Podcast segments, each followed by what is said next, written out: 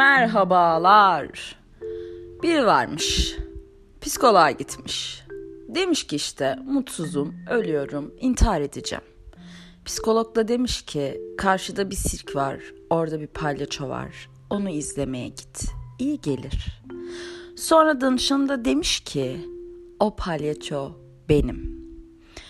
Kendimden çok şey bulduğum bu kısa e, ve özlü hikayeyle sözlerime başlamak istedim. O palyaço bazen benim, bazen sen. Hepimiziz. Yallah psikolog ya. Sana değil seni psikolog yapan sisteme sitem edeceğim ben.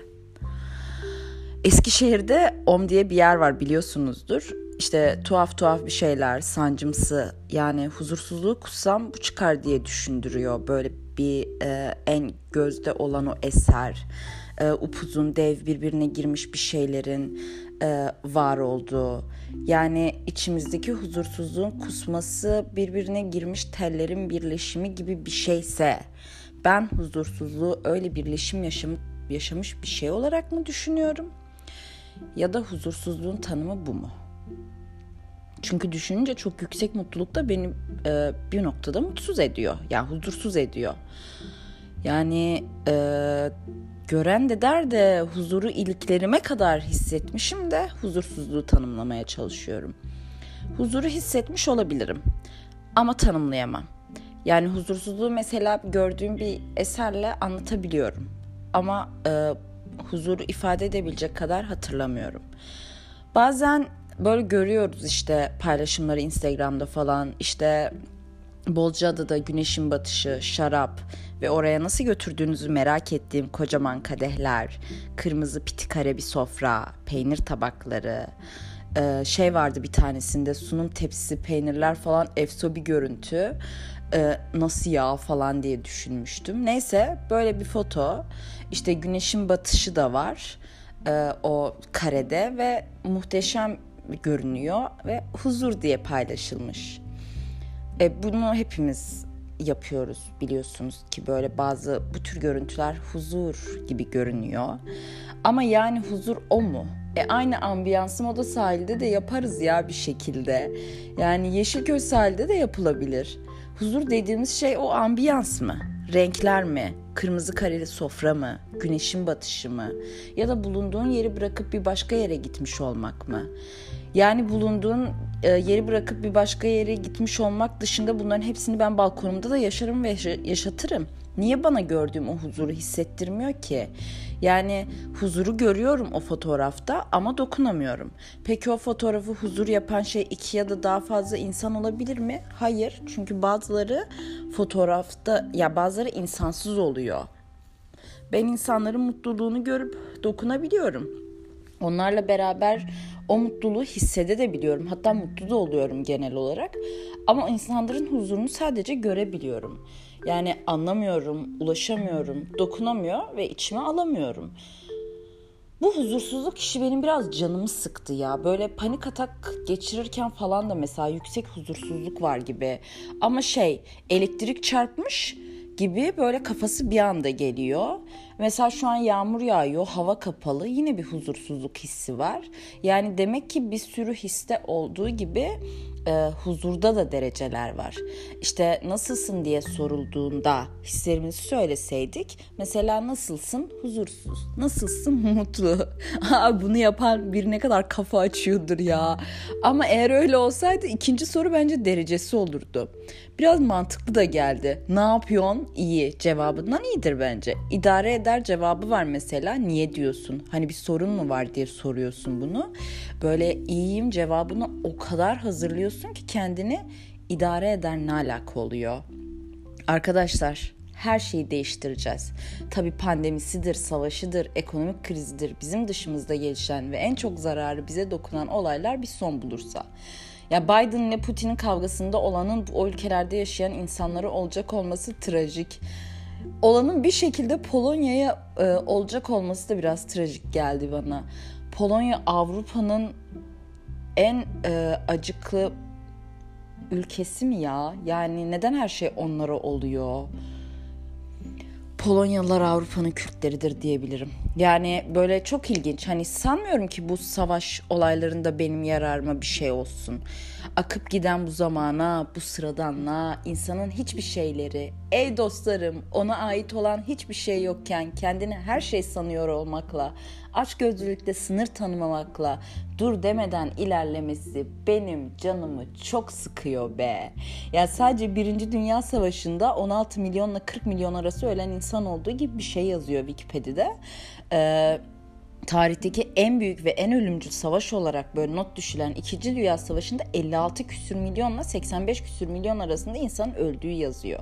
Ki savaşta Almanya'nın Polonya'yı işgal etmesi ve ardından Birleşik Krallık ve Fransa'nın Almanya'ya savaş ilanıyla başlıyor.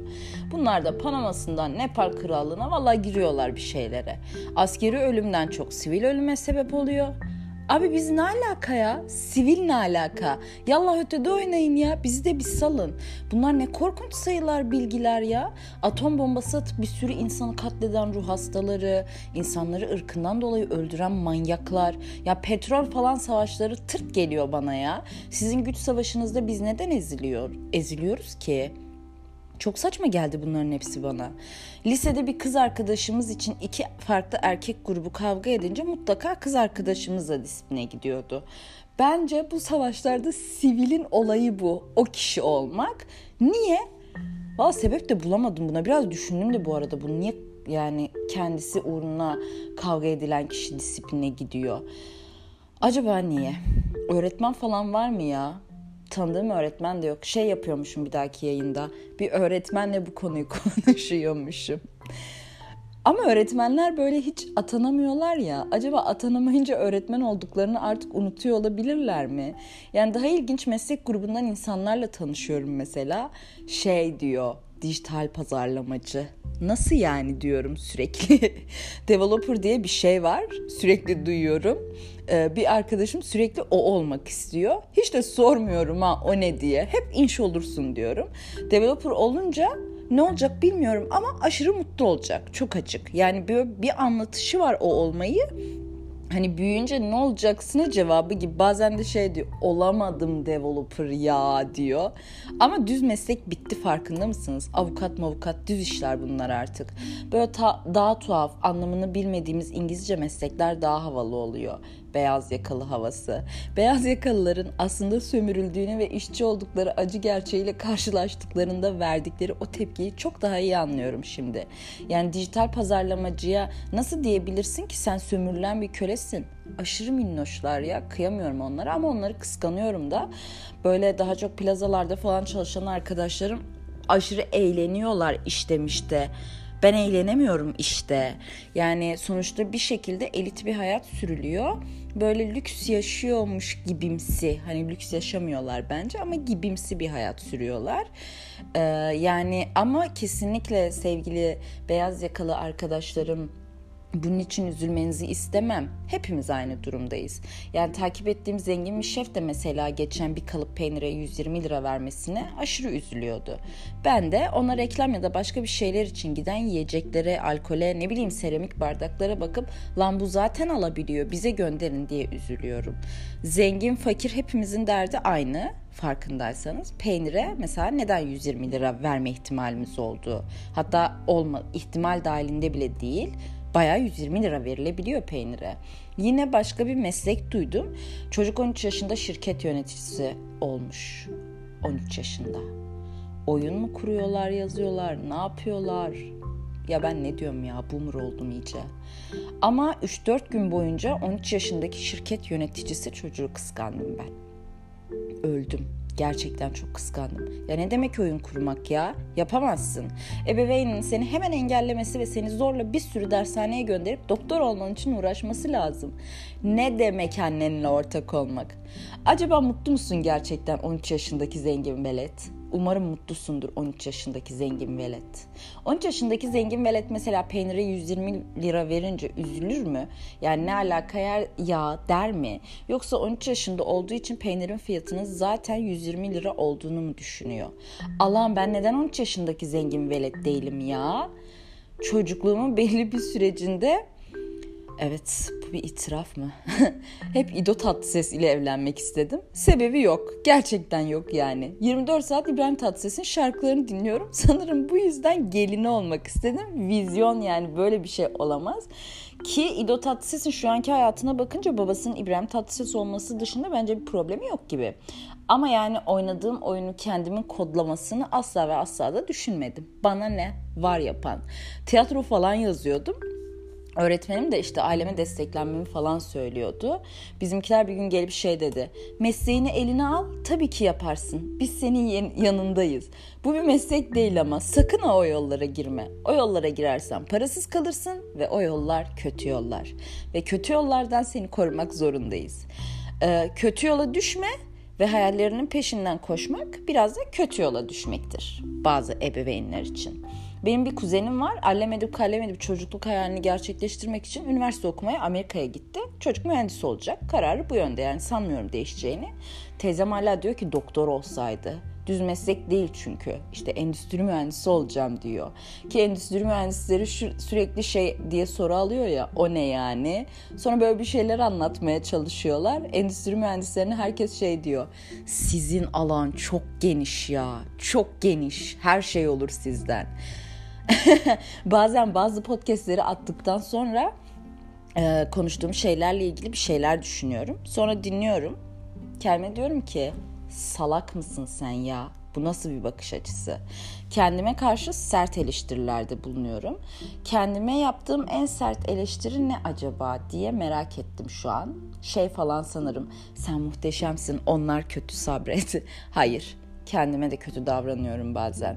Neyse, Sonra o podcast'te söylediğim şeyi kafamda düzeltmeye çalışıyorum. Ama dinleyenlerin bundan tabii ki haberi olmuyor. Bu sebeple bundan sonra sizin de beni eleştirmenize izin vereceğim. Şaka şaka. Böyle bir hakkınız her zaman var. Ama ne kadar önemserim bilmiyorum. Yemek yaptıktan sonra bile eğer yemeğimle ilgili tek bir kişi kötü bir yorum yaparsa onu bunu söylediğine pişman ediyorum çünkü. İşte emek var diyorum. Sen yap çok biliyorsan diyorum ve en kötüsü sana bir daha yemek yapmayacağım diyorum. Yani yapıcı eleştiri diye bir şey var. İşte yapıcı eleştirilere açık olmamız gerektiği diye bir şey var. Sanmıyorum. Ya eleştiri yapabileceğim en iyi tepki hım okey demek. Çok ayıp bu yaptım. Kendimizi törpülememiz gerekiyor arkadaşlar. Her konuda da muhteşem değilizdir belki. ya bak gerçekten kendimi tutayım dedim ama bu TC'nin yaşam koşullarına göre vallahi yeterince muhteşemiz ya. Bu şartlara göre bunlar fazla bile. Ya geçen bir date çıktım çok uzun zaman sonra falan o kadar hevessiz, o kadar keşke bir şey olsa da iptal olsa diyorum ki neyse söz verdik tutalım ayıp diye düşünüp çocukla 3 saat kadar boş yapıp bir daha görüşmeyelim ya deyip ayrıldık. Ee, sonra tekrar konuşup sıkılmadık da aslında niye böyle oldu deyip bu hevessizlikten falan bahsettik. Ben de çocuğa dedim ki insan bazen sabah uyandığında su içerken bile ne gerek var diye soruyor kendine.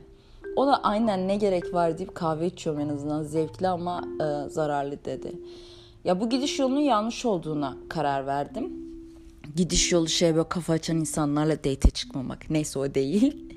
Ee, evet, evet bu yaşam şartları iyi ve sağlıklı bir yaşamı hak etmiyor. Ama benim minnoş ve muhteşem ruhum hak ediyor bence.